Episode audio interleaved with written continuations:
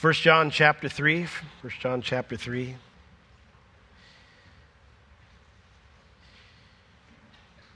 John's whole purpose, remember, in writing this letter is so that we would go deeper with Jesus. We would deepen our relationship with Him. We'd have a foundation to enable us to keep day by day going deeper with Him. And, and so in chapter 3, John has been explaining to us that Jesus became a man to take away our sins and to destroy the work of the enemy. And as a result, God's children are known, therefore, by their obedience, and the devil's children are known by their disobedience.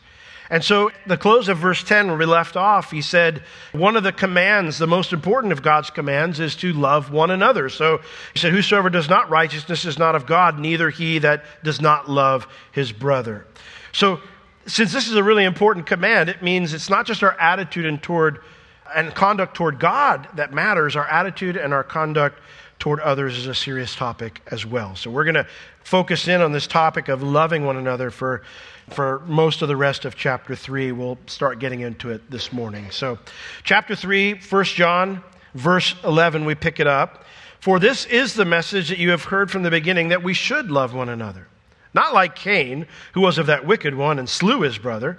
And Wherefore slew he him? Because his own works were evil and his brother's righteous. Marvel not, my brethren, if the world hates you.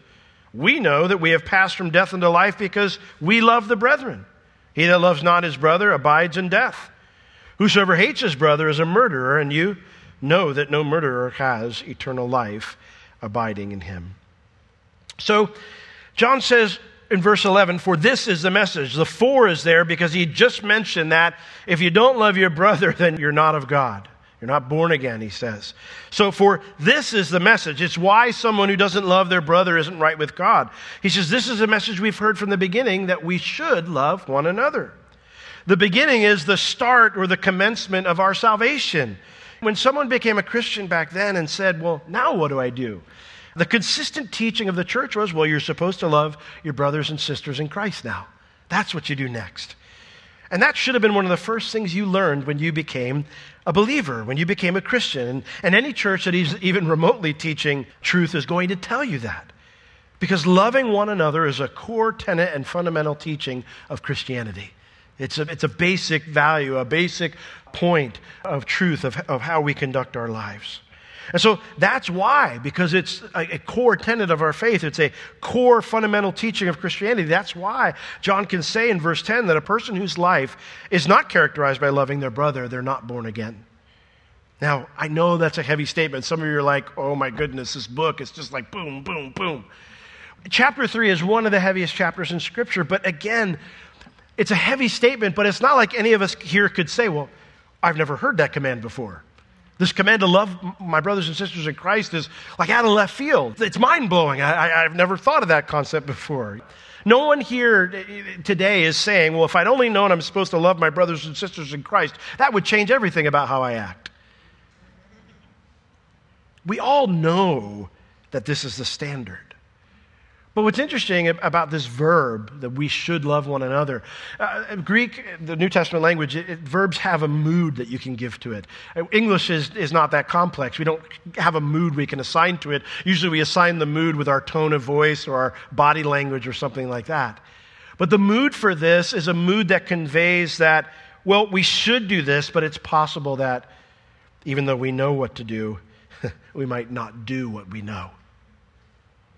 That's why it's translated here that we should love one another. The problem is, is that if we're not careful, we can dismiss what we know to do, either by making excuses for why it's okay not to love a particular person, brother or sister, or we could dismiss this command because we redefine what it means to love someone. I, I frequently heard, you know, well, well I, I don't have to like them to love them. That doesn't make any sense. Like Jesus isn't looking down going like I really dislike Will, but I love him. Jesus likes us. I don't know why, but he does. Like he chooses to like us. So it's not just, well, you know, I don't have to like them to love them. When the love of God is shed abroad in our hearts, we, we begin to develop because Christ is living through us and he likes that other person. He died for that person. He begins to change our heart toward that other person. Now, the reason that it's important to think about this idea that we sometimes don't do what we know is because, or we change what it means to love someone. This is why John next explains what loving one another means. And so in verse 12, he says, not like Cain. And you, know, you kind of read that and you go, well, duh. I love you, my brother. That's certainly not love. Well, yes, but John has a point for bringing Cain into the picture. He says, not like Cain, and then he explains who was of that wicked one and slew his brother. In other words, Cain was not a believer. Cain was a child of the enemy, living according to his own ideas and his own cravings, like Ephesians 2, uh, verses 1 through 3 talks about how an unbeliever lives, how we lived before we knew Christ. We were under his influence. We lived according to our own ideas and our own cravings. And under the influence of the enemy and living according to his own ideas and his own cravings, that led Cain to decide to murder his brother. Now, when it says that he slew his brother here, the word slew here, it's different than just the generic word for killing or murdering someone. The word is used for cutting someone's throat. That's how he killed Abel. He slit his throat. Now, we read this, we think, wow, that's pretty like demonic. Like I can see how he's a child of the wicked one here that he would do that. But John's not saying that the devil made Cain cut his brother's throat. What John is saying is that our enemy, our enemy who's a liar and a murderer, we studied that last couple of weeks, that he's a liar and the murderer and the works he tries to do in us, that Jesus came to destroy, is to, he seeks to create us, recreate us, or remake us in his own image. What John is saying is that our enemy seeks to drag us down to his level. He works in the life of an unbeliever to remake them as liars and murderers. Murder and lies are the epitome of being in the image of the devil. The way Cain deceived and killed Abel gives us one of the clearest pictures of what it means to be a child of the devil. And so John uses it here to contrast of what it means to love our brother. It's not like Cain. Now, it might be tempting to think, all right, John, I got you. As long as I don't slit their throat, I'm good. But that's not John's point. John wants us to see the mentality behind Cain's actions, the absolute lack of love that had to be in Cain to do such a horrible thing to his brother Abel. John wants us to see the massive difference between someone who's being influenced by the enemy instead of someone who's being, you know, who's following the Lord and being influenced by him. And so he explains. And why did he kill him? Why did he slit his throat? Because his own works were evil and his brothers were righteous. That word evil is an interesting word. It's not just a generic word for bad. It, it actually should probably be translated, his own works were per, pernicious. And when we think of something being pernicious, it, it describes something that has a harmful effect, but not in an obvious way and not in an immediate way. If I look and I see something, a chemical or something, and it has the big poison, the crossbones and skull on it and stuff, I'm probably not going to think, oh, I wonder what that tastes like. I'm probably not going to be surprised if I were to ingest it and something negative were to happen. This word describes something that has a harmful effect, but it's in a subtle or a gradual way. What John is saying is that Cain did not wake up one day and, and just become a, a murderer. All right? Cain didn't just wake up one day and out of the blue decide, you know what? I'm tired of living in his shadow. I'm just going to slit his throat. Cain's evil works started way before he murdered his brother. Let's look back at Genesis chapter 4 because the Bible lists it out really clearly of that this is that there was things going on before this occurred. Genesis chapter 4. Genesis chapter 4 verse 3. This is after the fall. Adam and Eve are out of the garden. They've had at least two boys. They probably had more kids at this point, but at least these two. And it says in verse 3 of chapter 4 of Genesis, in the process of time, it came to pass that Cain brought of the fruit of the ground an offering uh, to the Lord. And Abel, he also brought of the firstlings of his flock and the fat thereof. They both brought offerings. Cain brought fruit of the ground, so vegetables, you know, something that he grew. And then Abel brought of his flocks, and it mentions he brought the fat. He killed the animals, and then from the best slab of meat, he brought to offer it to the Lord. And it tells us that the Lord had respect unto Abel and his offering, but, verse 5, unto Cain and to his offering, he did not have respect. He didn't accept it. He said, Cain, I, am not going to accept that offering from you. As a result of that, Cain was livid. It says he was wroth. He was angry. He was in a rage, and his countenance fell. Everything about his demeanor, everything about his attitude changed. And the Lord said unto him, when he sees this reaction, he says unto him, Why are you angry? And why is your countenance fallen? If you do well, if you do the right thing, we'll explain that word in a second in greater detail, but if you do well, shall you not be accepted?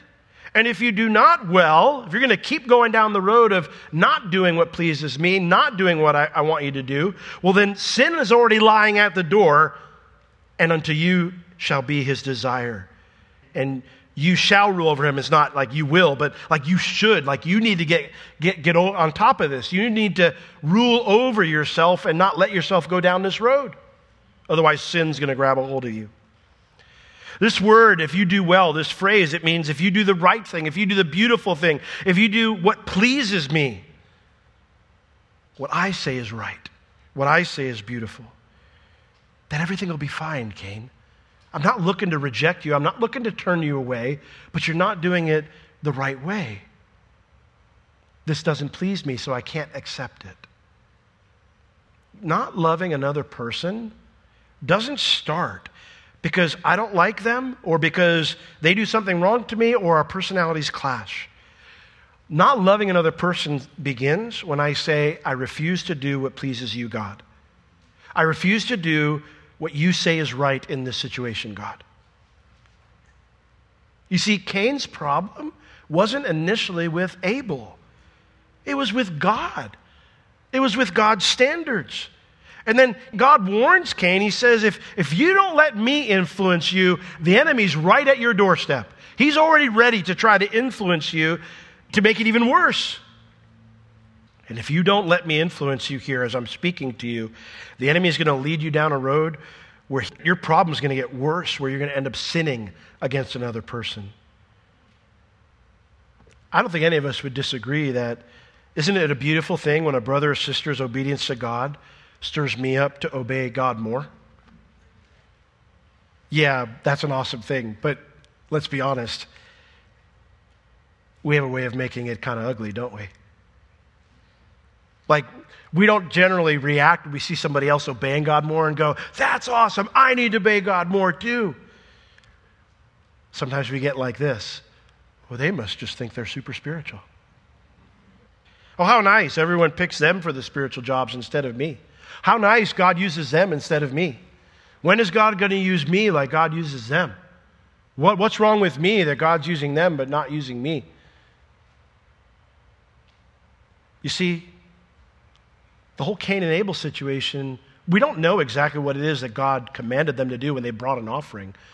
But Abel obeyed the Lord and Cain didn't. And so when the Lord said, I, I can't receive this, I'm not going to receive this do the right thing and we can fix this. But if not, then we're at, a, we're in an impasse here. And so I ask you as we begin this whole study, which is heavy on loving others, loving one another, our brothers and sisters in Christ, what is the habit of your life? Do you have a habit of getting frustrated with other believers? Do you have a habit of complaining about other believers? Do you have a habit of pulling away from other believers? Do you have a habit of lashing out at other believers? And do you have a habit of excusing your behavior towards other believers by saying, well, I'm an introvert, or no one understands you, or no one recognizes you, or the church hasn't been fair to you? I know some of those things hit buttons because I'm a human being too. Some of us have had those struggles more than others, but most of us have had a struggle at some point with someone else in regards to these things. John's point is everything that started in Cain wasn't something that God taught him. God taught Cain, he said, This is how I want you to live, this is what pleases me. And Cain said, I don't want to do it that way. I want to do it this way. And when the Lord came to when the Lord came to deal with him on it, Cain did not respond well, and it caused him to sin against others. When God exposed what was going on in Cain's heart and in Cain's mind, Cain responded. He ended up hurting someone else because he didn't like what God said to him. He didn't allow the Lord to influence him, and that caused him to become jealous of others. John's point is Jesus is never going to teach us to have that type of reaction internally or externally. Jesus is never going to be the one who's going to come alongside you after, you know, you, you get home from church, you know, maybe your spouse says, how was, who'd you talk to today? And, oh, you know, you talk to so-and-so and, you know, always talking about how God's using them, whatever, you know, and, you know, it's just real discouraging. You know, it's not like Jesus is coming alongside and go, yeah, aren't they a bummer? Like, Why doesn't God ever use you? Like, it's not like I haven't given you gifts. It's like he's never going to be the one who's going to say, you know what you should do? You should just stop going to church. You know what you should do? You should just never talk to them again. You know what you should do? You should, you should just let them have it. That's never Jesus working in your life. He doesn't teach us that. Which means that anytime I lower God's standard of what it means to love the believers around me, that's never Jesus' influence. That's never Him. That's the enemy's influence.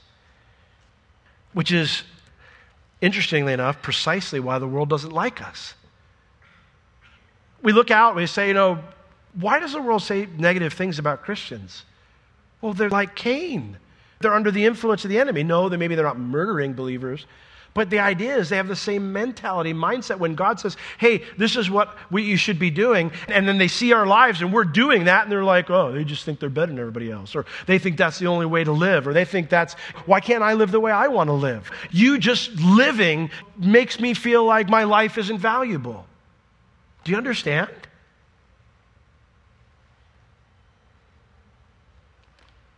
That's the enemy's influence. Which is why in verse 13, John says, Don't be surprised. Marvel not, my brethren, if the world hates you. In fact, literally, it's not, it's not don't be surprised, it's stop being surprised. It's a command, but it's in this idea that the way it's, it's worded is that it's been going on. Like you guys are all bent out of shape and offended because the world hates you. Stop. Stop being surprised. Stop being amazed. And then it has the connotation that now you're afraid. Stop being surprised and amazed and as a result afraid if the world should hate you. Now, this word if here, I've mentioned this before in John, but there's four ways you can do an if then statement in the New Testament language. And this is the way that you say that you're assuming that this is the reality, that it is pretty for sure going to happen. This is how John assumes things are going to go. That he says, if the world hates you, but I'm pretty sure they're going to hate you. That's what he's saying. Stop being surprised if the world should hate you, and I'm pretty sure they're going to hate you. Now, the word hate, we visited earlier in John, but we'll visit it again. It means to detest someone, to dislike someone strongly, with the implication that you have an aversion toward them or a hostility toward them. Dictionaries define the word averse as to have a strong feeling of dislike for someone, a reluctance or lack of enthusiasm for someone. Dictionaries define hostility as being unfriendly towards someone or behaving like a person is an enemy combatant. We were at the Walk for Life yesterday, and you know there were some protesters there, and they were they were being fine. You know they, were, they weren't being rude or anything like that. But like as you're walking by, you think like you see the signs, you know, and you're just like, man, like like, that's a weird statement to read. And, and, and if you feel this way, I'm not trying to condemn you. I'm just, it's just a weird thing for me to say, like a sign that says, I love abortion. Like, that's just a very odd sign, like a thought for me to have. Like, there's a lot of things I would say I love, like in the world. Like, on a low level, like I, like, I love ice cream. But, like, on a high level, like, like I would think, I would think that offering women help and, and other, other options would be definitely something to love. And not saying, well, I, lo- I love the death of a, a child in the womb. Like, that's a weird thing to say. So it's weird to see that. But, you know, at the same time, you know, as you're walking around and whatever, like, the wrong thing to do would be like, that's stupid. Like, what's wrong with you? Don't be shocked. Don't be shocked that someone's out there because you're saying, well, hey, I, I feel called to participate in this ministry and support them. Like, don't be surprised by that. Don't be shocked by that. That's the reaction we should expect to see odd, weird things like that. And as a process, that we, we should not be hostile toward them, even if they're hostile toward us. So as I was walking by, I was like, Good morning. Good morning. Because they need to see something different in us. John commands us here stop being surprised if the world should strongly dislike you, if they should lack enthusiasm when they see you. Why aren't you enthusiastic for what I'm doing here? Why aren't you enthusiastic? Because I've, I've become a Christian and I'm following Jesus. Doesn't the world celebrate when someone comes out and says, Hey, I've made a change in my life and I want everyone to know? But they're not going to with this. Don't be surprised and scared and angry if the world should dislike you or lack enthusiasm when they see you or treat you or behave towards you like an enemy, like you're an enemy combatant. John's not bringing up new ideas here. This is not like new revelation. John learned this concept from Jesus, who also said that we should not let such behavior offend us. In John chapter 15, Jesus, the night before he was going to be crucified, John 15, 18, he said, If the world hate you, well, you know it hated me before it hated you. If you were of the world, the world would love his own. But because you're not of the world, but I have chosen you out of the world, therefore the world hates you. Remember the word that I said unto you. He says, I, even he says, this time when I'm teaching you this, this is not new. I've, I've already taught this stuff to you. Remember the word that I said to you that the servant is not greater than his Lord. If they have persecuted me, they will also persecute you. If they have kept my saying, they will keep yours also. But all these things will they do unto you for my name's sake. Why? Because they don't know him that sent me. They don't know the Lord. They're not saved. What are you expecting them to do? And so in John 16, 1, he says, These things I have spoken unto you, what I, the scriptures I just read, these things have I spoken unto you that you should not be offended. Do you get offended if those outside the church dislike you? I don't understand why, you know, you know, my friends or my coworkers, they don't like it when I share my faith. What do you mean you don't understand? The Bible told us that that would happen. Do you get offended if those outside the church dislike you, or they lack enthusiasm for you, or if they treat you like an enemy combatant? How dare they? What do you mean, how dare they? That's how they treated Jesus. This is the expected result. Like, we have been so blessed and fortunate in a sense in our, in our culture, in our country, that, that we have a lot of freedoms here. That is not the case for most of our brethren in Southeast Asia and the Middle East and Africa. Like, the majority of Christians throughout the world don't experience what we do. They don't even experience the option to go and be able to say, uh, that's wrong. They don't even have a voice. So, when some of these things remotely start to happen in societies that have been more open to the gospel, you know, the rest of our brothers and sisters are going, Welcome to the club. This is how we've been living for three centuries, sometimes for since Jesus came. John commands us to stop being offended because this is the reality of life as a Christian. You're not going to be able to reach the lost if you're offended all the time at how they treat you. Now, I'll be honest with you, I could talk on this topic for weeks and weeks because I think it's one of the largest problems facing the church, at least in the States today. We are so offended about everything, and we're going to let people know. And we're not shining for Jesus when we do that. But if I go down that rabbit hole, I think we're going to miss John's point. Because why does John bring up that the, the world's hatred for believers here? Why does he even bring it up? He brings it up because Cain's attitude and behavior should be expected from those who aren't in Christ. They're going to, if going to see you obey God, they're not going to be like, I should obey God. Like that's the expected behavior. They're not going to react that way. But in contrast, while the world that's normal, Cain's attitude and behavior should never be found in a believer's life if someone's obeying God, I should never be like, well, you know, you know, well, guess they just think they're, they're spiritual.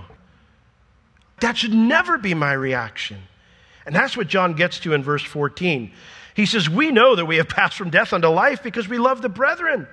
The phrase we there, it, it's bad. That's a bad translation. It literally means as for us. Hey, the world, they're like Cain. But us, as for us, we know something different. We have something different. So, in contrast to Cain and the world, we know the word there means to absolutely know.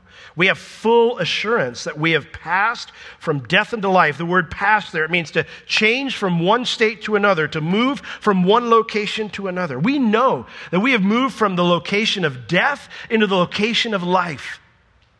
Why? Because we love the brethren, or like most of the verbs in 1 John, it's a present continual, that we're in the habit of loving our brothers and sisters in Christ. That that's our habit. You see, a human being can only exist in one of two realms. Either the realm of death, which is the biblical definition of death is to be separated from God. You can exist in that realm, or you can exist in the realm of eternal life, which is united with God through Christ. Those are the only two places that a person can exist. You can either be in death or be in life, either separated from God or in union with God through Christ. You see, while eternal life is a quantity of life forever with the Lord, eh? I mean, it is a quantity, it is eternal in that sense. The Bible, though, if we understand eternal life biblically, it's better understood as a quality of life because the lost are going to live forever too. It's a quality of life. It's living, truly living as we were designed to be.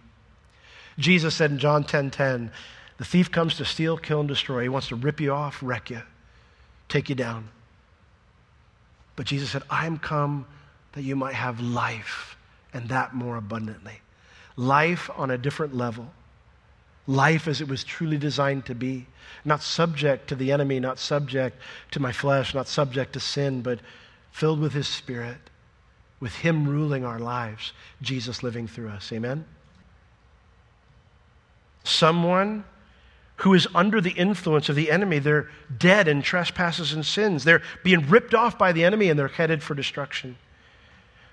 But when I place my trust in Christ, I cross from the realm of death and into the realm of life. I'm no longer separated from God, but now I'm united to God through Jesus' work on the cross. And so when I'm in the habit of that new life, which includes loving my brothers and sisters in Christ, then I can have absolute assurance I have that life, right? Like when I see me loving my brothers and sisters in Christ, I'm growing in that. And, and the Lord's teaching me to do that better. Well, man, that's evidence I belong to Him. I've got that eternal life. And then I have, I have assurance of my salvation.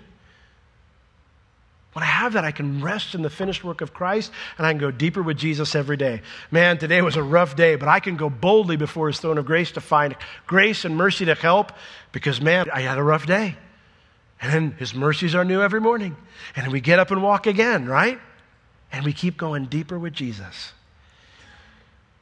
John's concept, his point here is that, hey, loving others Loving your brothers and sisters in Christ, that's the natural course of growth for a believer. But when we aren't in the habit of loving our brothers and, and sisters in Christ, that should concern us. Because he says, He that does not love his brother abides in death. You're still making your home in death, the realm of death, separated from God. If Jesus finds, and I probably should say when Jesus finds, Cain's attitude in our hearts, he begins to work on us, right? Like what he does is he comes alongside. Me and, and Bev had a, a little snit last night. And, and I, I was like, man, this, that was not how I wanted to end the night. And thought, you really blew that. But she blew it worse, so I'm not going to apologize. I'm laying there in bed. And then the, the, conviction of the Holy Spirit just falls upon me, literally. You know, just you're like, Lord's like, Will, you're about to teach a message about like not being a murderer, not being like Cain, and you are totally murdering your wife in your thoughts right now. Like you're just not literally, but the idea is just not loving like you're supposed to. Not loving like you're supposed to. What do you do about that? Well, I, you know, I, I guess I should apologize. yeah, that requires you to open your mouth, Will, oh, okay. Uh, like I can't just say I'm sorry to you. No. You need to apologize to the lady who's the only thing you see right now is her back. and so I, I, grabbed her and I said, hey, I said, I'm, I'm sorry. You know, I should not have reacted like. I shouldn't have said those things. Will you please forgive me? When she woke up this morning, you know, she, one of the first things she said to me was, Hey, I'm sorry how I acted last night. I'm sorry I said that to you. That's the natural course of the way things should go. If you're, if you're making your home in life, you have Jesus inside you, you have eternal life inside of you. When Jesus finds Cain's attitude in your heart, he starts working on you, right? He brings that conviction. He begins to change us so we can love that person like he does. Like he, he's saying, I'm not mad at them. I, I like them. Like if you come to, well, Jesus, they did this and they said this and they didn't do this. He's like, yeah, yeah, but I still like them a lot. Oh. And I want you to like them a lot. I don't like them a lot. That's okay. I do, and I'll help you. So yield to me. So while a believer might struggle as they grow to love a person, they do grow to love that person. Therefore, if I'm claiming to be a believer, but I have a habit of not loving my brothers and sisters in Christ, well, then John says, Death is working in you. That's evidence you're not right with God. You might not be a believer. You might need to repent. You might have a hard heart. Because hatred indicates that we're, we're murderers. Look, look what he says in verse 15 Whosoever hates his brother is a murderer. Whosoever means everyone. That's the, the code word John uses to say no one's exempt from what I'm about to say. No one's exempt from this truth. Everyone, anyone who hates his brother, again, present, continual, whosoever's in the habit of hating, doesn't mean you might have struggled at a time, but is in the habit of hating his brother, is, presently exists as, is a murderer. John doesn't say you're like a murderer, he says you're presently a murderer. Now, that's a pretty radical statement. Some of you might be thinking, I don't think that's correct. I haven't killed anybody. How can John say this? Well, he, that's also, he's not making this up. He learned it from Jesus. In Matthew chapter 5, verses 21 through 24 on the Sermon on the Mount, Jesus said, You have heard that it was said by them of old time, You shall not murder, and whosoever shall murder shall be in danger of the judgment. That's what you've heard taught. You can do anything short of murder, and you're good. Jesus says, But I say unto you, that whosoever is angry with his brother, King James says without a cause, but without a cause is in none no, no old manuscripts. But I say unto you that whosoever is angry with his brother shall be in danger of the judgment. Whosoever say to his brother, Raca, which is like an insult, he says, You shall be in danger of the council. But whosoever shall say, Thou fool, shall be in danger of hell, hell fire. In other words, your attitudes, wrong attitudes towards your brother or sister, your wrong actions towards a brother and sister, they're serious. Therefore, he says, if you shall bring your gift to the altar, you're coming to worship God, you're bringing an offering to God. And when you get there, you remember that your brother has aught against you, that things aren't right between you and a brother. He says, Well, don't keep worshiping, don't keep bringing your, your gift to God. He goes, Leave your gift before the altar and then go back home, go your way. First be reconciled to your brother, then come back and offer your gift. Make things right with them first before you go on in your relationship with the Lord. You and I cannot act like everything's fine between me and God and bring Him my worship and bring Him my service while at the same time I'm refusing to make things right with a brother or sister in Christ. Well, that's, I just don't like them or I'll never, we'll never get along. We'll never see eye to eye. I love you, Lord. I lift my hands to heaven, hear my heart surrendered. The Lord's like, go talk to Bob and make that right. Then come sing the song. See, the problem is we're like, fine, I just won't sing. No, no. That, or I won't go to church, you know, um, because I'm not ready to make it right. No. Fix it and then worship God. Fix it and then serve the Lord. And you say, man, will that, that's rough. John's words hit hard. They're meant to hit hard. John echoes Jesus' teaching, though, because he wants us, by the time we finish his letter, to be empowered to go deeper with Jesus. He wants us to experience that joy of knowing Jesus better day by day. But John knows that's never going to happen if we're deceived, if we deceive ourselves. You see, true assurance of salvation, it comes from knowing eternal life is ours. It comes from knowing I'm my beloved's and he is mine. And no one who is presently a murderer can make that kind of claim. He says, You know that no murderer has eternal life abiding in him.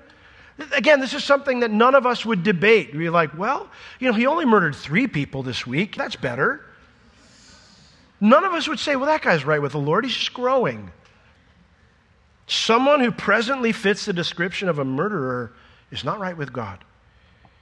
Now, John, of course, is not referring to someone who committed murder, but is now born again and living with the Lord. Murder is not the unpardonable sin. If that was the case, Paul couldn't be a believer.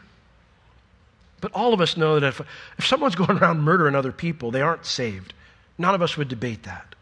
And I, th- I think that's John's point. Loving a brother or sister in Christ should never be up for debate. Just like murder would never be up for debate, this should never be up for debate. Hatred should never be an option. Because we, if we're a believer, we possess something supernatural inside of us that makes that kind of contradiction impossible. You know that no murder has eternal life abiding in him. If you're a believer, you have eternal life abiding in you. In John 10 27, Jesus says this. He says, My sheep hear my voice, and I know them, and they follow me, and I give unto them eternal life and they shall never perish, neither shall any man pluck them out of my hand. Isn't that an awesome promise? Like I can know that I know that I know that I'm his, that the enemy can't snatch me out of Jesus' hands, that nobody can snatch me out of Jesus' hands, that I'm secure in Christ. Amen? That's an awesome promise. When we can cling to those words that Jesus spoke, absolutely convinced that we're eternally secure in him. But the conditions of the promise is that, well, life only comes from Jesus. That's the only source. And that his sheep who has his life, who have his life, they listen to his voice. They follow him. And so while we cling to this beautiful promise, and should, we must never forget the words Jesus spoke right before he said it. In John 10 26, he said, But you do not believe because you're not of my sheep. In other words, rejecting Jesus or his teachings, that's the opposite of what a sheep does.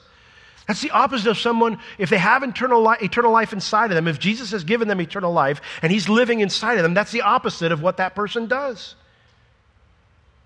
Eternal life does not abide, make its home in someone who isn't a sheep.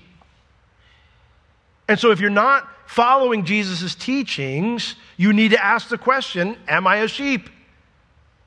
And so We'll get into more of, like, practically how to love one another as we move through the rest of these verses. But just from a, a principle level, from a concept level this morning, do you see the seriousness of Jesus' command to love one another? Like, is it hitting home? And as you look at your life, are you in the habit of living that command out? Here's the good news. If the answer is yes, yeah, I, I, I struggle sometimes, but that, that's definitely my heart. I, Jesus is teaching me, and I'm growing. Well, if that's the case, then you can have an absolute assurance that you belong to Jesus. Amen? No one's going to pluck you out of his hand. You're safe. You're secure in him. You don't have to worry about hell or, or judgment or any of those things. You can just rest in the finished work of Christ and go deeper with the Lord. And when you blow it, you get up and you come before his throne of mercy, his throne of grace, I'm sorry, and, and look for, ask him for mercy and grace to help. Amen. You may say, but Pastor, well, what if I struggle? This is a big struggle for me, loving my brothers and sisters in Christ. What do I do? Well, first off, as the team comes up to lead us in songs we, just before we take the Lord's Supper, first off, I think you need to recognize the seriousness of the command. It is so easy in our culture to write a person off. We don't live in close knit villages anymore. Like you could come to church and never interact with a person. If you don't like them, be like, I'll just sit over here. I'll never talk to them. I'll never make eye contact. We don't live in like the idea where you're still going to pass them on the way down the street or while you're mowing the lawn. It's easy to go about our life without interacting with a person I don't like. So take serious Jesus' command. Don't let the culture shape you. If you haven't realized how serious Jesus' command is until today, well, then that's an easy fix. Say, Lord, I, I repent and I recognize this is a big deal. I don't want to struggle with loving my brothers and sisters in Christ anymore. I want to change. I take your command seriously.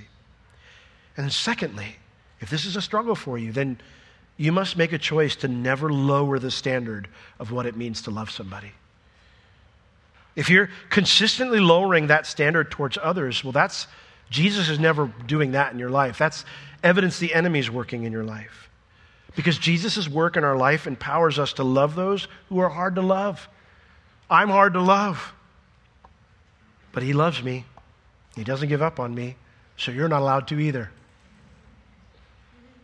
Keep the bar where Jesus put it, and then commit each day to yielding to Jesus' way of doing things so He can bring you up to His standard. Amen? As we take the Lord's Supper now and prepare to, we're going to sing worship song.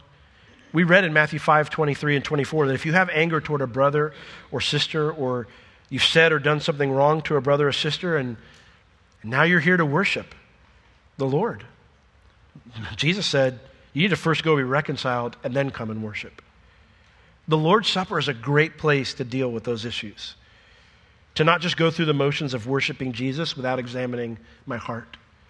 I don't have time. We're out of time for me to tell a story, but I had a, an experience in my own life where me and a roommate were at it. Like we weren't talking, both believers weren't talking, and it was at the Lord's Supper where we reconciled. Where I got up out of my seat while everyone was singing, and he got up out of his seat, and we went in the back, and we forgave each other. We asked each other to forgive us, give us, and then we sat down together and took the Lord's Supper. We worshiped God together.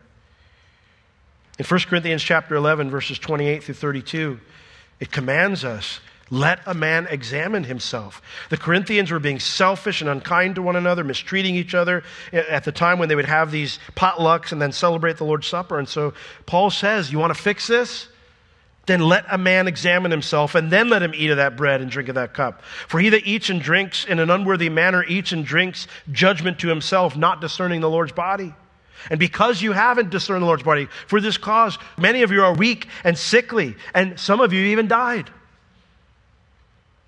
Why is it important to examine ourselves? Because if we judge ourselves, Paul says, we should not be judged, but when we're judged, we're chastened, disciplined by the Lord so that we should not be condemned with the world. This is the time to say, Lord, is there, is there somebody that I'm not loving right now? When we sing now, I would encourage you, ask the Lord to reveal any wrong attitudes or behaviors towards a brother or sister in Christ. And then commit to them right then and there to fix it immediately so that when we all celebrate the Lord's Supper together, we can do it in a way that pleases the Lord. Amen? And I will tell you, if that person's here, get up, go to them, and make it right. Apologize. If it's a spouse, you can spare yourself having to get up but make it right. Make it right. And then worship together. Lord, we give you this time now to worship you. But Lord, first off, we ask that you would show us if there's any attitudes or conduct towards a brother or sister in Christ, Lord, that is displeasing to you. And Lord, we choose this morning to deal with that.